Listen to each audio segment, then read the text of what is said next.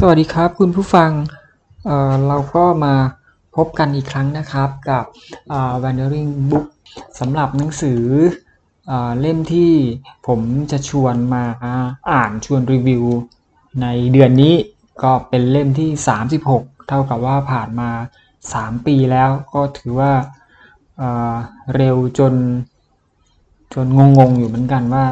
ผ่านมาเร็วมากเลย36เล่มแล้วนะครับก็เอาอย่างนี้ครับเดี๋ยวผมจะขออนุญาตเริ่มด้วยข้อความในหนังสือเล่มนี้เลยแล้วกันว่ามันพูดถึงอะไรเป็นการเกริ่นทำให้เห็นการเปรียบเทียบที่น่าสนใจนะครับหนังสือเล่มที่ผมหยิบขึ้นมารีวิวในวันนี้นะครับมันจะมีอยู่ส่วนหนึ่งที่เขาบอกว่าอย่างนี้นะครับว่าร้อยละ 99.9 ของเวลาทั้งหมด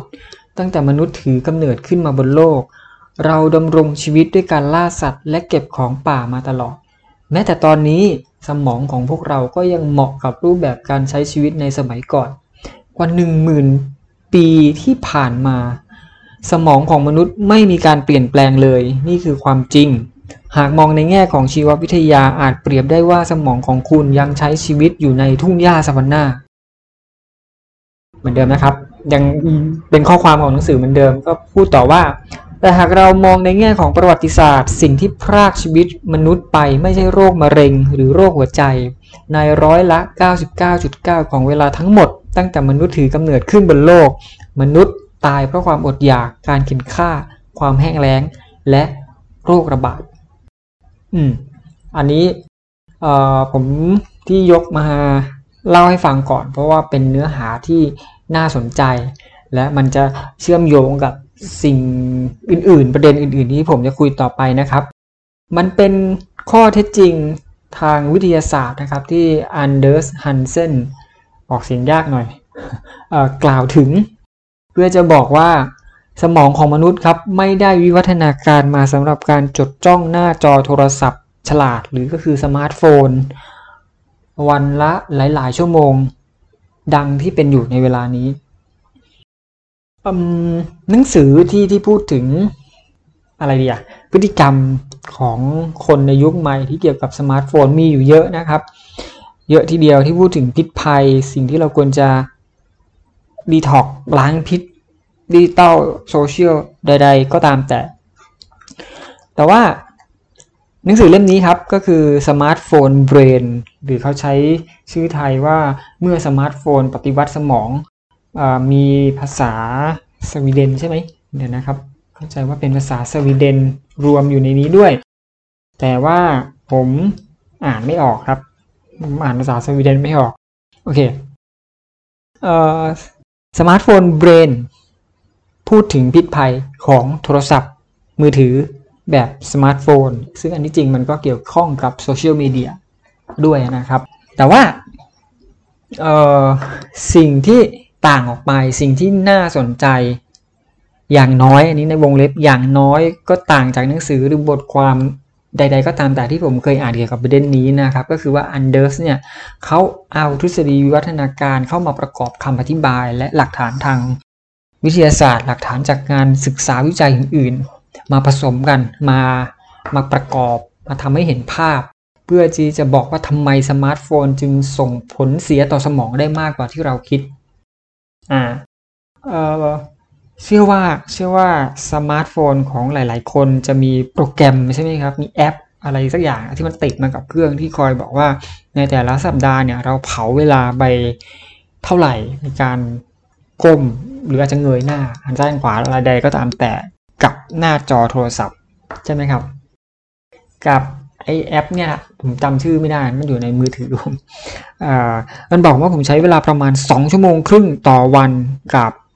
แอปโซเชียลมีเดียทั้งหลายแหละในโทรศัพท์มือถือ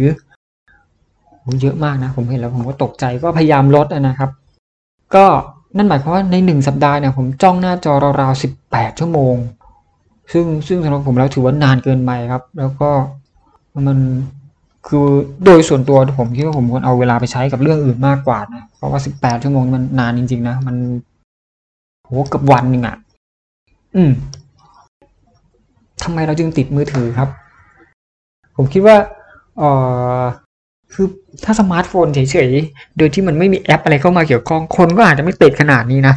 แต่เพราะมันมีแอปครับแล้วที่สำคัญแอปที่สำคัญนี่คือแอปเกี่ยวกับโซเชียลมีเดียทั้งหลาย Twitter Facebook อะไรอ่ะ Instagram ตอนนี้มี TikTok WhatsApp ใช่ไหมใช่แต่เข้าใจว่าของไทยน่าจะไม่นิยมมากเท่าไหร่อันเนี้ยใดๆแอปหลักๆโซเชียลหลักๆทั้งหลายแหล่เนี่ยนะ YouTube อีกตัวนึงแอปเหล่านี้ครับถูกออกแบบมาเพื่อดึงดูดความสนใจจากสมองที่ยังคงอยู่ในทุ่งหญ้าซาวันนาของเราครับอันเดอร์สเล่าอย่างนี้นะครับว่าสมองในทุ่งหญ้าซาวันนาของเราเนี่ยยังไงล่ะมันพยายามตอบคำถามข้อเดียวครับข้อเดียวสำคัญที่สุดเลยตอนนี้เราควรทำอย่างไรตอนนี้เราควรทำอย่างไรหมายความว่าอะไรครับมันหมายความว่าณเวลานี้เราควรทำอะไรเพื่อให้มีชีวิตรอดจนถึงวันพรุ่งนี้หรือในอดีตการนานพ้นอาจจะหมายถึงแค่ว่าเราจะมีชีวิตรอดต่อไปอย่างไรให้ถึงณทีถัดไปก็ได้เพราะว่าสังคมหาของป่าล่าสัตว์ในนู่นดึกดำบรรพ์เนี่ยการมีชีวิตอยู่จนมีอายุถึง30ปีเนี่ยถือว่าอายุยืนแล้วนะครับเพราะว่าส่วนใหญ่ก็ตายครับตายจากการถูกฆ่าโดยชนเผ่าอื่นกลุ่มคนอื่นๆหรือสัตว์ร้ายนานาชนิดตั้งแต่สิงโตยันแมงมุมมีพิษสักตัวหนึ่งเราก็ตายได้ง่ายๆแล้วและนั่นเองครับสมองจึงถูกวิวัฒนาการออกแบบมาเพื่อให้มนุษย์เอาตัวรอดเราต้องเคลื่อนไหวตลอดเวลาใช่ไหมครับเพื่อหาอาหารต้องคอยสังเกตสังกาคอยวิตกกังวลกับเงาตะคุ่มหลังพุ่มไม้ต้องอยู่รวมกันเป็นกลุ่มเพื่อคอยระแวดระวังภัยให้แก่กันและกันอันเดอร์สครับอธิบายให้เห็นภาพชัดเจนมากเลยโดยเปรียบเทียบกับจุดมันจะมีหนังสือหน้าคู่อยู่หน้าหนึ่งสองหน้าติดกันนะในหนังสือของอันเดอร์สนะครับแล้วก็มีจุดเรียงกันเป็นพืชเลยตอนแรกผมก็งงว่าเขาต้องการจะบอกอะไรแล้วมันก็ไปเฉลยอยู่ในหน้าถัดไปนะครับจุดที่เรียงกันเป็นพืชในหนังสือเล่มนี้เนี่ยมีทั้งหมด 10,000 จุดครับและถ้าเราใช้จุด1จุดแทนรุ่นแต่ละรุ่นของมนุษยชาตินะครับไอ้ใน 10,000 จุดเนี่ยนะ8จุดเนี่ยคือจำนวนรุ่นคนที่อยู่บนโลกที่มีรถไฟฟ้าผู้ผิดขอโทษครับที่มีรถยนต์มีไฟฟ้าหรือมีน้ำประปาเป็นเรื่องปกติธรรมดา8จุดนะครับ8จุดแล้วในโลกที่มีคอมพิวเตอร์มีโทรศัพท์มือถือและมีเครื่องบินใช้โทรศัพท์มือถือนี้ในที่นี้ไม่ใช่สมาร์ทโฟนนะเป็นโทรศัพท์ธรรมดาเนี่ยโทรศัพท์มือถือแบบที่ไม่สมาร์ทอ่ะคือแค่3จุดเท่านั้นแค่3จุดเท่านั้นแล้วในรุ่น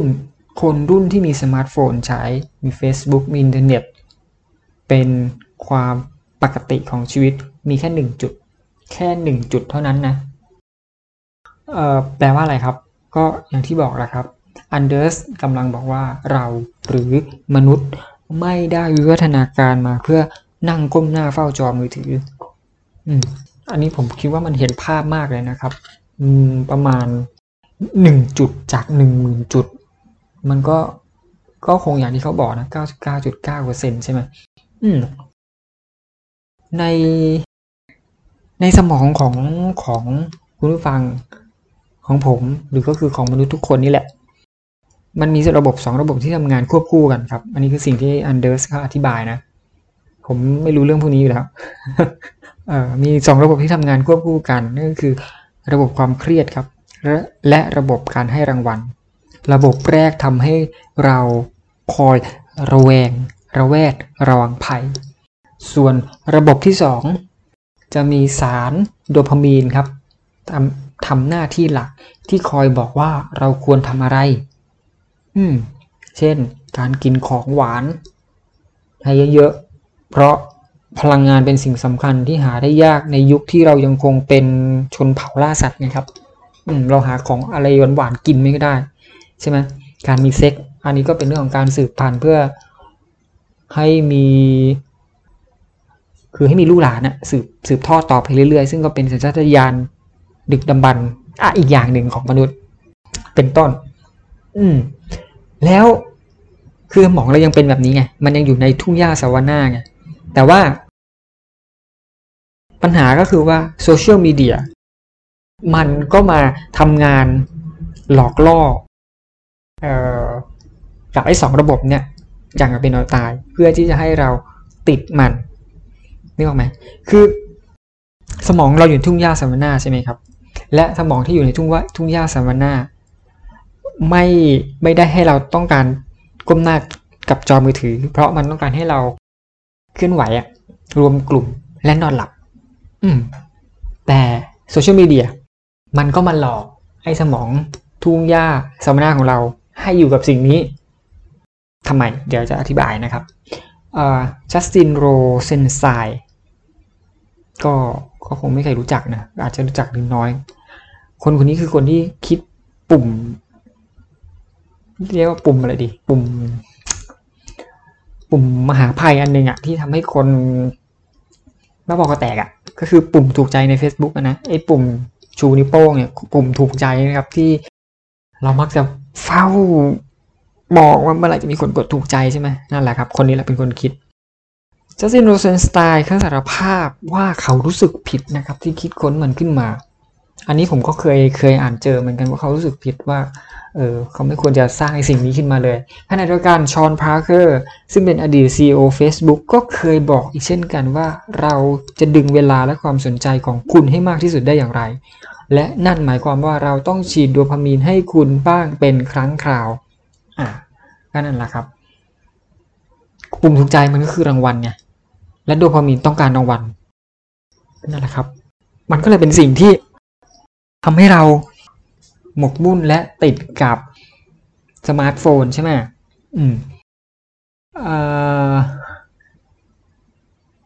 สมองในทุ่งหญ้าสวานาครับชอบเปิดรับสิ่งใหม่ๆอยู่เสมอมันสอดคล้องกับวิวัฒนาการที่กระตุ้นให้เราอยากรู้อยากเห็นต้องคอยดูสิ่งแวดล้อมรอบตัวอย่างที่บอกไปเมื่อมันชอบเปิดรับสิ่งใหม่ๆอยู่เสมอชอบเห็นอะไรใหม่ๆบวกกับการได้รับรางวัลก็เข้าหลอกใช่ไหมในโค้ดที่ผมยกมานะครับการที่โดพามีนเพิ่มสูงขึ้นอย่างรวดเร็วจากผลลัพธ์ที่ไม่แน่นอนนี้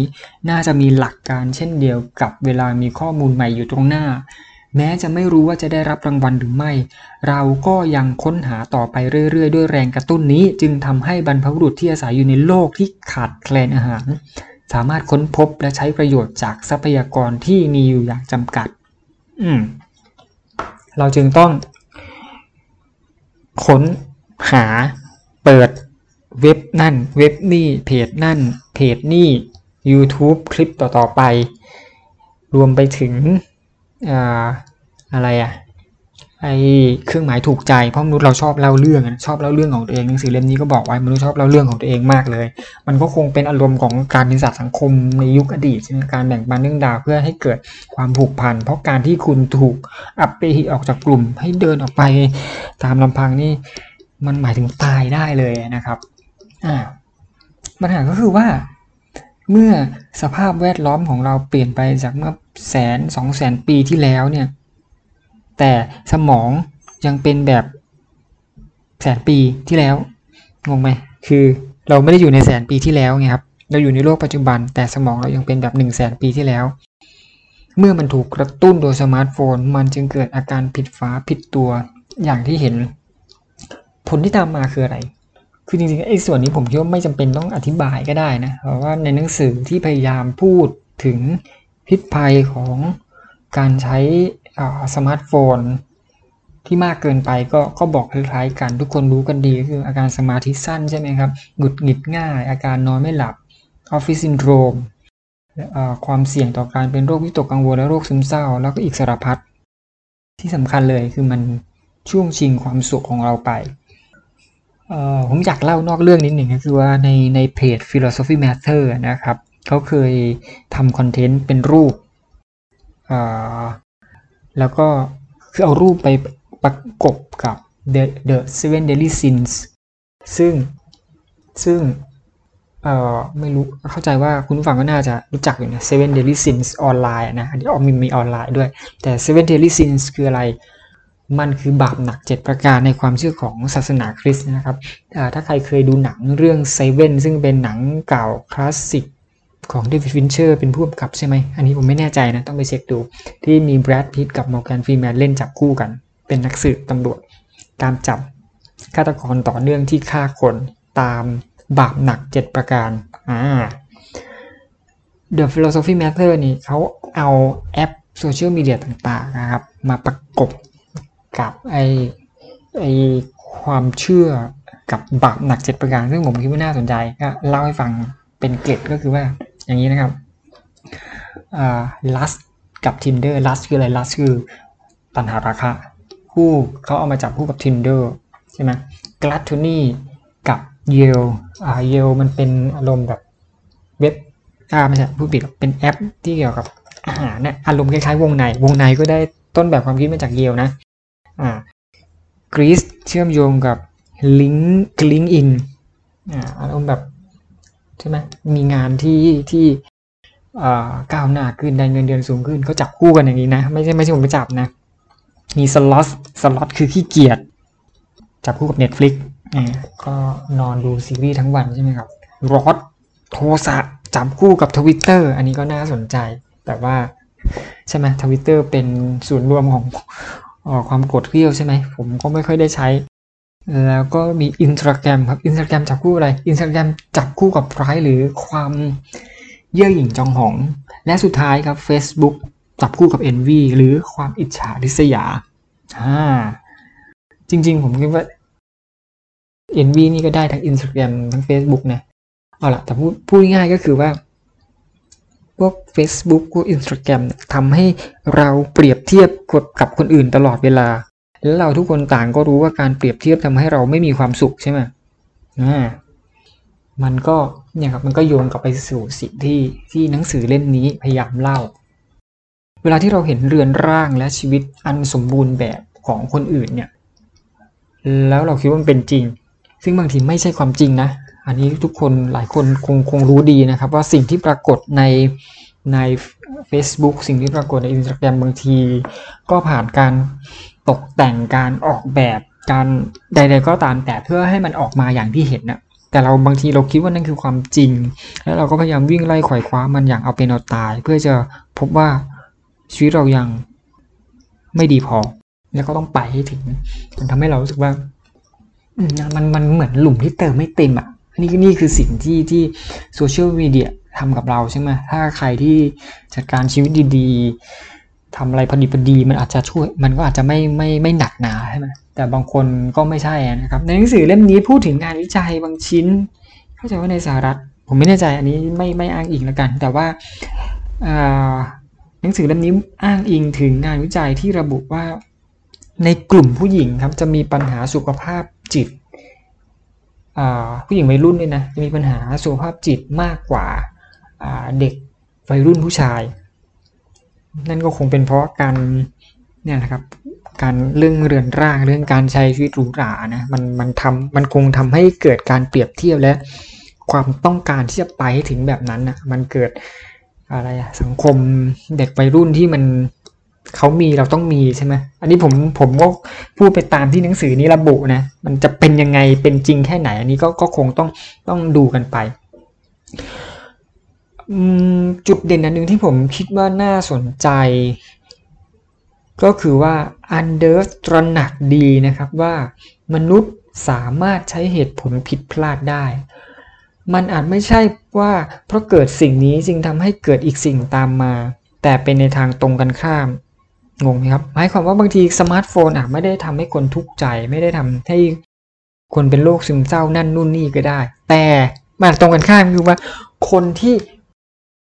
มีปัญหาสุขภาพจิตต่างหากเล่าที่มีแนวโน้มที่จะติดสมาร์ทโฟนติดแอปพลิเคชันต่างๆอันเดอร์ตระหนักแล้วก็รู้ดีว่ามันอาจเกิดการใช้เหตุผลผิดพลาดแบบนี้ดังนั้นเขาจึงพยายามหางานวิจัยที่มันมีการยืนยันที่หนักแน่นเพียงพอในทางวิทยาศาสตร์ที่จะบอกว่าไม่ใช่มันไม่ใช่การกลับกันของเหตุผลแบบนั้นแต่เป็นเพราะสมาร์ทโฟนทำให้เกิดผลตามอย่างที่ตามมานะครับ อีกอันหนึ่งที่อันเดอร์สระมัดระวังก็คือว่าสิ่งที่เขากังวลสิ่งที่เขาเตือนจากในหนังสือเล่มนี้จริงๆแล้วทั้งหมดมันอาจจะไม่มีอะไรเลยก็ได้นอกจากเป็นความตื่นตระหนกทางศีลธรรมหรือ moral panic ประเภทหนึ่งที่เกิดได้ในทุกยุคทุกสมัยที่บางทีมันเกิดความเปลี่ยนแปลงอะไรบางอย่างที่เราไม่คุ้นเคยนึกออกไหมครับเช่นในยุคหนึ่งยุค 60-70 ใช่ไหมฮิปปี้กระแสฮิปปี้อะไรเงี้ยกระแสพังอะไรเงี้ยแล้วก็จะเกิดคือวัยผู้ใหญ่ในยุคนั้นก็จะกังวลผู้ใหญ่จะกังวลกับวัยรุ่นเสมอครับในทุกยุคทุกสมัยและเราก็จะเป็นอย่างนั้นกับวัยรุ่นในยุคถัดมาและวัยรุ่นที่จะโตเป็นผู้ใหญ่ก็จะกังวลกับวัยรุ่นในยุคถัดมาเช่นกันเป็นอย่างนี้ทุกที่แหละครับหรืออย่างของไทยก็ความวิตกกังวลที่ว่าเดี๋ยวเด็กรุ่นใหม่จะหลงไหลว่าทำตะวันตกจะลืมรากเหง้าความเป็นไทยใช่ไหมอันนี้ก็ไม่เคยหมดไปก็เป็นมาตลอดอันเดรสก็ระมัดระวังในจุดนี้เช่นกันมันจึงทำให้เขาต้องพยายามที่จะหาอย่างที่บอกครับพยายามหาการอ้างอิงหลักฐานทางวิทยาศาสตร์เพื่อไม่ทำให้เกิด moral panic ให้เกิดความรัดกุมที่สุดไม่เกิดการกับหัวกับหางทางเหตุผลอย่างที่ว่าทีนี้คุณผู้ฟังอาจจะเกิดคำถามได้เหมือนกันใช่ไหมว่าแล้วสมองมันไม่ได้ปรับตัวเองหรือมันไม่ได้วิวัฒนาการตัวเองให้เข้ากับความเปลี่ยนแปลงเหรอมันไม่ได้ปรับตัวให้เข้ากับสมาร์ทโฟนหรอกเหรอใช่ไหมในเมื่อสมองวิวัฒนาการมาตั้งนานเพื่อจะให้เราอยู่กับทุ่งหญ้าสวรรค์นะแล้วเสร็จแล้วถ้ามนุษย์จำนวนมากใช้สมาร์ทโฟนกันเป็นส่วนหนึ่งของชีวิตก้มหน้าอยู่ประมาณวันละ7 ชั่วโมงนะครับอยู่กับสมาร์ทโฟน7 ชั่วโมงอ่ะซึ่งโหสำหรับผม7 ชั่วโมงต่อวันซึ่งสำหรับผมมันเยอะไปสำหรับผมทำไม่ได้อันนี้ก็ไม่ได้เหมือนกันสำหรับผมมันจะไม่วิวัฒนาการเลยหรือคุณอันเดอร์สก็ตั้งคำถามนี้เหมือนกันแล้วรู้ว่าก็จะมีคนถามเขาก็เลยบอกอย่างนี้อธิบายอย่างนี้ครับคือแน่นอนครับว่าสมองมนุษย์ตัวมนุษย์ยังไม่หยุดวิวัฒนาการนะครับแต่ iPhone เครื่องแรกเกิดขึ้นตอนปี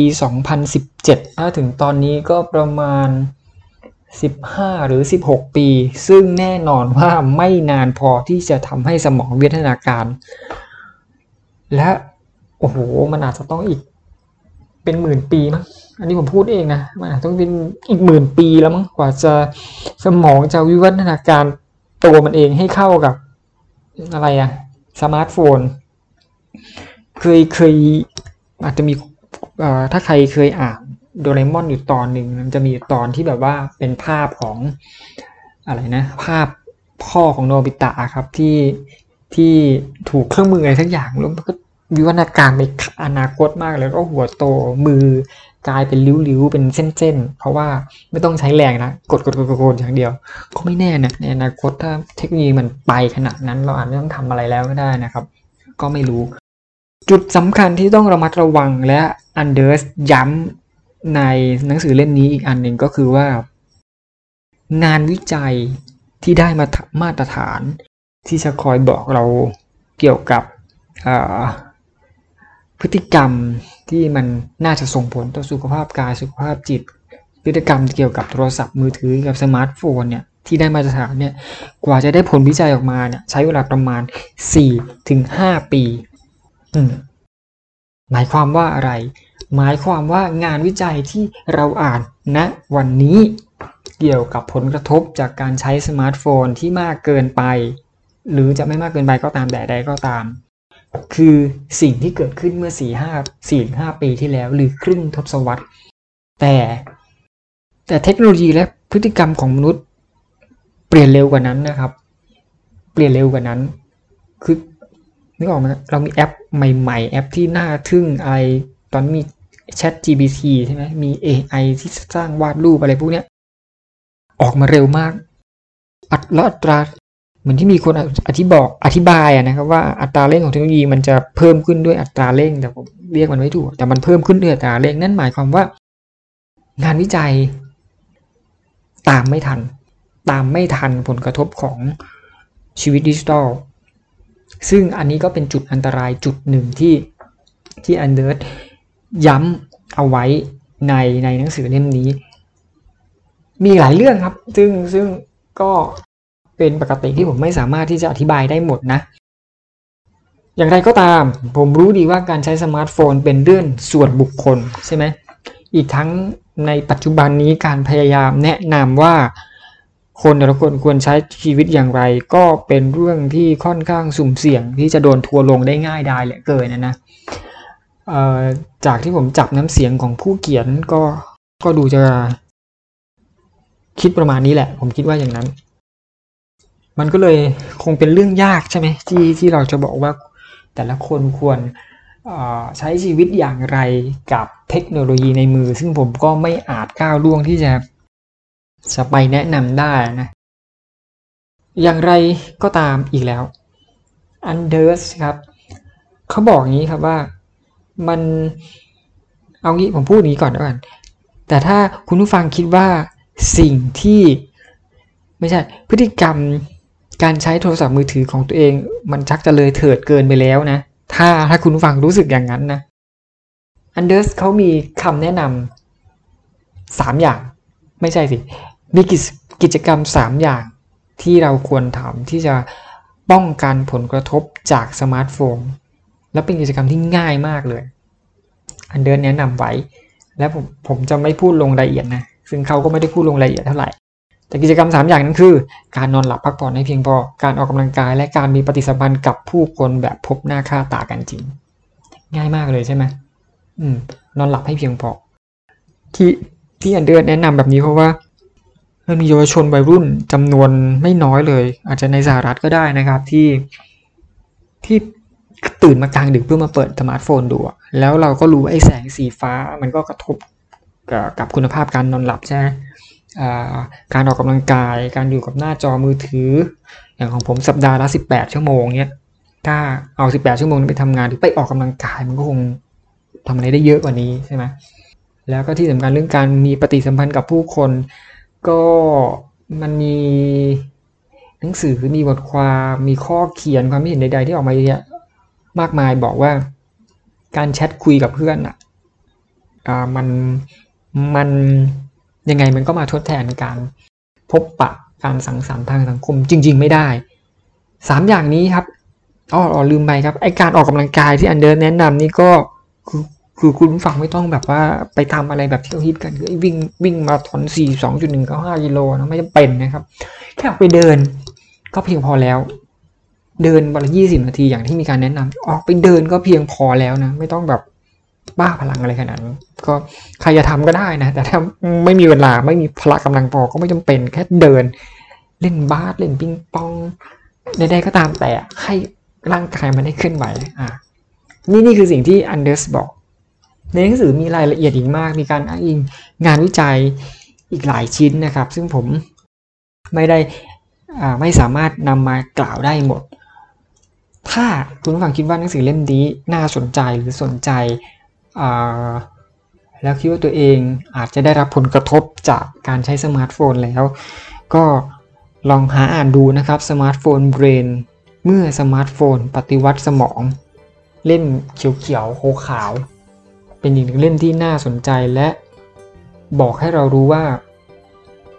เรายังสมองของเรายังไม่ได้ออกจากทุ่งหญ้าสวรรค์หน้าประมาณนี้แหละครับโอเคพบกันใหม่ใน EP หน้านะครับเป็นเล่มที่37ก็จะเท่ากับว่าเข้าสู่ปีที่4แล้วขอบคุณที่อุตส่าห์ติดตามกันมานะครับขอบคุณมากครับสวัสดีครับ